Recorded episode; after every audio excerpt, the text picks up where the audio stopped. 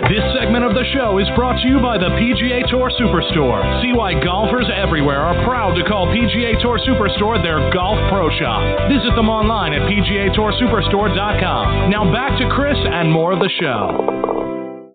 And now back with me here on the French Lick Resort guest line is Bill Bergin. And let me remind you about Bill's background. Played his college golf at Auburn University from 1978 to 1981 and was named a first-team All-SEC player every year. And he helped Auburn win the 1981 SEC Championship. His 65 during the 1979 Pan American Tournament still ranks as one of the lowest 18-hole scores in Auburn golf history. Played in over 250 professional tournaments worldwide, including 3 U.S. Opens, 2 Open Championships, and over 50 PGA Tour events. He's now recognized as one of the top golf course designers in the world. He started his own design business. It's called Bergin Golf Designs, and you can check them out online at BerginGolf.com. He's involved in over 70 golf course design projects, and he's got some renovations going on as well, some very close to me here in Atlanta. And I'm very excited to have Bill back on the show with me again tonight here on Next on the Tee. Hey, Bill, thanks for joining me tonight, my friend. Hey, Chris, it's always good to be with you. I appreciate you. So, Bill, like I say in your intro, you've got so many great projects in the works and some that you've recently completed. I wanted to start by getting an update on a course that I'm dying to play, and that's the McLemore up there outside of Chattanooga, the one you collaborated with Rees Jones on. So talk about how that course is coming and when the grand opening is going to be. Well, Chris, that date is coming soon. It is June 22nd, and we are more than excited. This is a really dramatic, exciting piece of property, and we are thrilled to show it off. And of note, it's a beautiful golf course. It sits up on Lookout Mountain. So if you picture this mountain plateau that's relatively, I can't call it flat because it's not, but you're up on top of this ridge. You look down 1,000 feet to McLemore Cove, and our golf course sits up on top of that. And it is just an amazing, rocky, rugged piece of property, very natural, and an exciting place to just go for a walk, much less play golf. So we are really excited to show it off. June 22nd will be the day. Rees Jones will be in town, and Steve Weiser as well. So the three of us will be having some fun that day. And, Bill, you've got another course that's even closer to me here in Atlanta, Dalton Golf and Country Club, that you're working on. Talk about what's going on there. Well, that's funny you ask, because I was actually just working on that one. And Dalton is an exciting project for me personally. I won the Georgia Amateur there in 1981. So I have a history with the club. And to be able to go back and work on a course that I have, fond memories of and have had success on is really exciting. And it's a great responsibility as well. But it's one of those sites that it's old school golf in that there aren't really houses on the golf course. It's sort of a rectangular piece of property with nothing but golf. It has some nice ponds and some streams that run through it. And otherwise, it's just that ideal site where you get to do old school golf. And the club originated in 1915. Now, on this site, it was built probably around 1970. But we're going to make it look like it was 1915 on this site. We're going to take it way back and do old school design. We've got the property for it, and we have the appetite for it, and we have the history for it. So we're gonna transform Dalton Country Club, take it back as far as the way it looks, but we're gonna, obviously bring it into the 21st century as far as maintenance and equipment and all of that kind of stuff. We want it to function like a modern golf course, but play like an old one. So when will that be ready? So we just got approval. The members just voted to do the project. I am working on grading plans as we speak, getting ready to, we do grading plans and drainage plans and cut and fill plans and irrigation plans and all of that. All of that's happening this summer. We will take it for bid and permitting towards the middle to late end of summer, and we will start construction early next spring, sometime after the first year. And then it will be scheduled for reopening around September of 2020. We want to be, one of those courses that's thought of, throughout the state of Georgia. And Georgia has some great golf. And Dalton's got such a good history. It's one of the original clubs from 1915. And we just want to, I can't wait to have the Georgia Amateur come back there, several years after we finish this project. That will be very rewarding for me, to see the young guys going after the state championship trophy on that course again. And Bill, you mentioned old school golf. Now with the PGA Championship being played at Bethpage Black, week before last, and it's a great Tillinghast design. You've done some renovation at another Tillinghast course, Oaks Country Club out in Tulsa. Talk about that and what it's like to come in to do some renovation work on a course designed by a legend like Tillinghast. Yeah, that's a great question. So I've been fortunate to work on about four different classic or golden age architects, from Ross, Tillinghast, Raynor, and recently William Langford. And so, to work on these, they're practically masterpieces when you think about it because of the history. All these clubs are 100 years old or so. And so it's a big responsibility.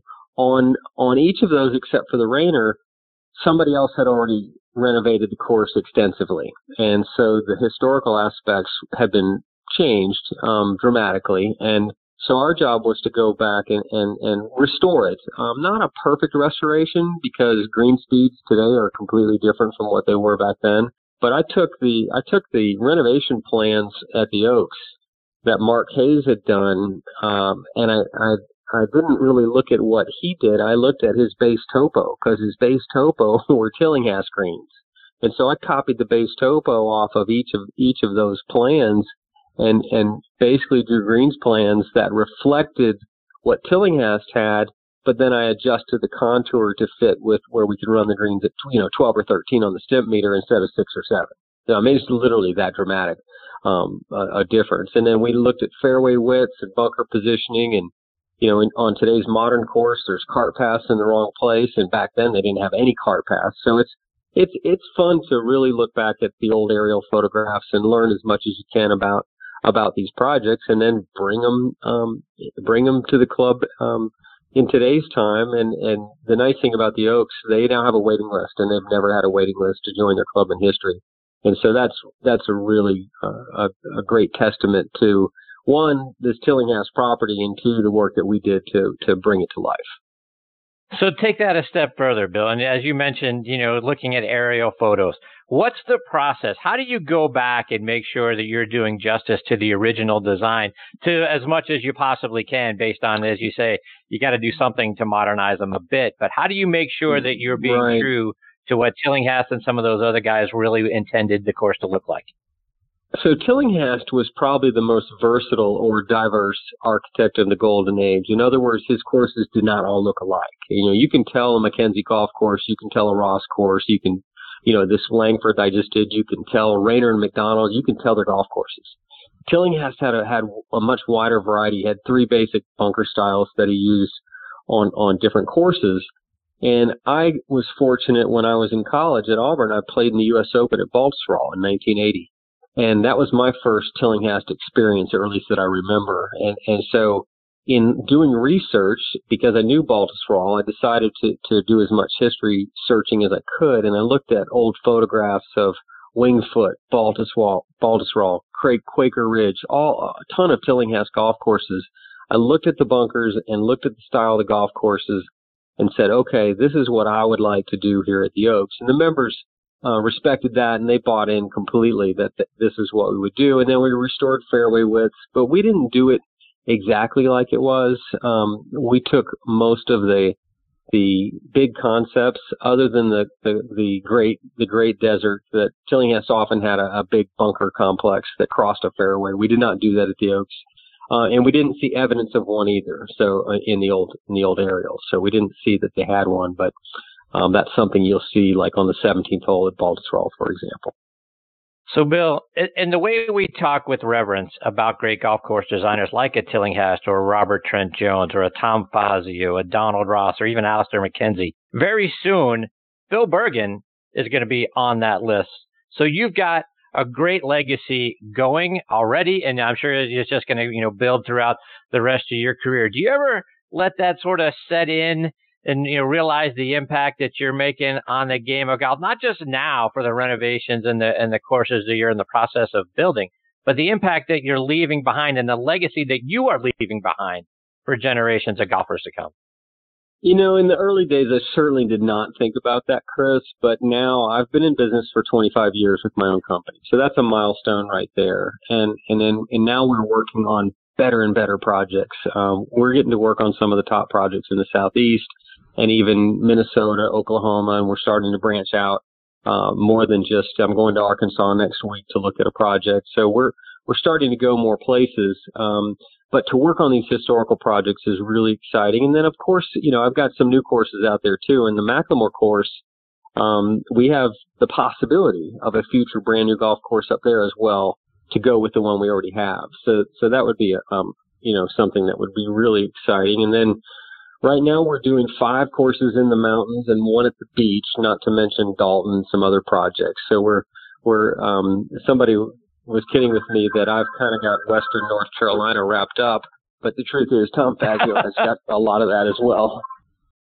So, Bill, when you're doing an original course design, when you're laying it out and trying to figure out, you know, the distance of holes and what that's all going to look like, is there a goal for you to make sure that a player is tested throughout his or her bag? Like, you want to make sure that, you know, hey, they're going to have to hit, you know, driver, 3-wood. They're going to have to hit a long iron to get into this par 4. They're going to have to hit a short one here. They're going to have to play it left to right and right to left, so that we sort of get through all of our bag and all of our shots in order to, you know, play successfully on one of your designs?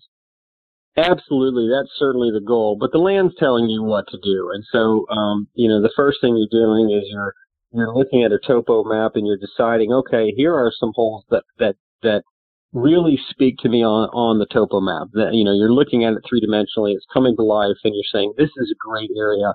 I'm going to start here. And you're basically putting together a 20-piece puzzle. You've got 18 holes. You have a clubhouse area. You have practice facilities, and you may have real estate as well. And so you've got a lot of components that are going into that. But you're exactly right. I am way interested in club selection diversity. I don't believe in overall yardage as much as I believe in that diversity. I want a short par 3. I want a couple middle-length par 3s. I'd like one long one. I want 2 or 3 good long par 4s on a golf course. I mean, Chattanooga is one of our favorite. It's Ross that we redid. And it's a little bitty golf course, only about 6,700 yards, but we have 2 par 4s over 470 yards. And so those really stand the test, but we also have 2 par 4s under 320 yards. So that takes yardage away. We have a 125-yard par 3 and a 225-yard par 3. So, again, I like yardage diversity. I don't want you just hitting driver 9-iron on every par 4. I want you tested on a few, and I want to give you opportunities. I really feel like the best courses have this basic flow between opportunities and challenges. And you got to take advantage of those opportunities because you are going to be challenged at some point during the round. Well, a couple more before I let you go. And you talk about distances and diversity and that sort of thing. Well, you've seen the performance of the golf ball evolve over the years. And I love one of the recent tweets that you put out when you found an old Dunlop Blue Dot golf ball on one of your job sites.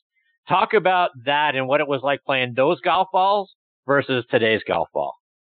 You know, it's funny. We put that ball on the ground on our office and hit a couple of chip shots with it. And if you hit a golf ball, one of the old balls, with a wooden club or even with an iron, it sounds like you're hitting a bar of soap. And today's balls are so loud.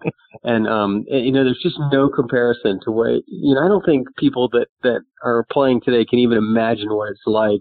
I know our golf coach at Auburn University at one point had taken out, I don't know where he got the Balata balls, but he took out some Balata balls and took out an old set of clubs. And the first hole at Auburn, the young guys can probably hit 3-wood and 8 or 9 irons would be how they'd play the hole. And with a wooden club and a Balata ball, I think they were hitting driver 4 irons.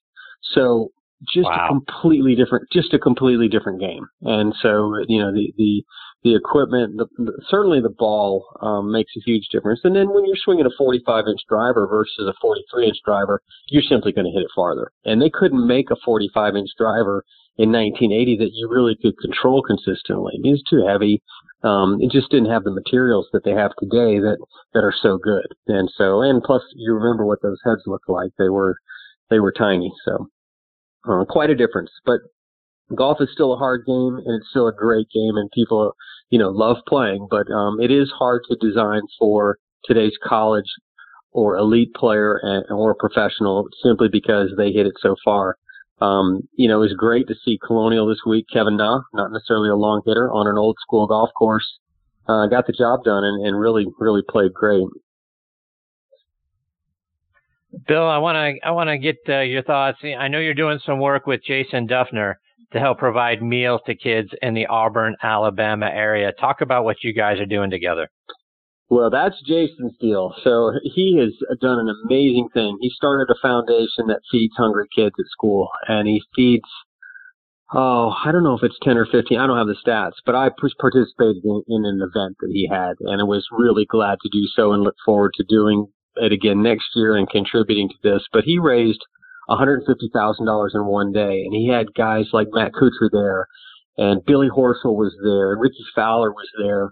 And this was a fantastic event that I just was a participant and really enjoyed it. I actually got to play with Jason, though, so that was fun because I spent, 4.5 or 5 hours or whatever that was with him and learned about this. But what a great thing that he's doing. And right after that, after playing with us, he went up to Quail Hollow and made a good run at trying to win the golf tournament. I think he finished in the top 5, which was his best event for the year. So he's working on his game. He always hits it great. He needs to get the ball in the hole and a little quicker, a few less shots, and he'll be fine.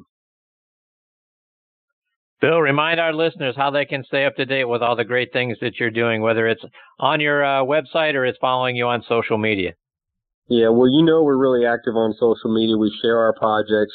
We show progress shots all the time of what's happening, and it's sort of, you get a little education about golf course design, but BerginGolf.com is our website, and then we're on Facebook, we're on Twitter, we're on Instagram, and just Google Bergin Golf and you'll find us. Because it's people enjoy golf, they enjoy the pictures, and we're getting to work in some beautiful places, and tomorrow we're heading up to Roaring Gap, North Carolina. We're leaving this 90-degree weather, and it's going to be nice and cool and no humidity up there, so that will be a really nice thing. Good for you. Bill, thank you so much for taking time out of your busy schedule to come back and be a part of the show. Always have such a great time spending time with you. Hope you'll come back and join me again. Give us an update again soon. My pleasure, Chris, and I need to get you up to McLemore. That's a really, again, an exciting place, and we can't wait for June 22nd. Yeah, I'm excited about it, too, so I look forward to the opportunity playing there. So I appreciate you very much, Bill. Thank you for your time, my friend. Yeah, thank you. Bye. See you, Bill. That is the great Bill Bergin. Again, BerginGolf.com is the name of his website, and you can follow him on Twitter and on Instagram at Bill at Bergin Golf as well. So I tell you what, folks, I he sort of underplayed, if you can imagine, how beautiful McLemore is, and he was gave it some glowing remarks. Well, I tell you what, if you go on that site and check it out to see what it actually looks like and the views, he talked about the views. I mean, it's spectacular. Like you said, it's amazing just to be able to walk out there, and then to think you get to play golf out there as well. It's absolutely outstanding. I can't encourage you highly enough to check out what that golf course looks like. Opening June 22nd, right outside of Chattanooga. Boy, I'm just, hopefully I get the opportunity to get up there and check it out because it looks like just an absolutely spectacular golf course.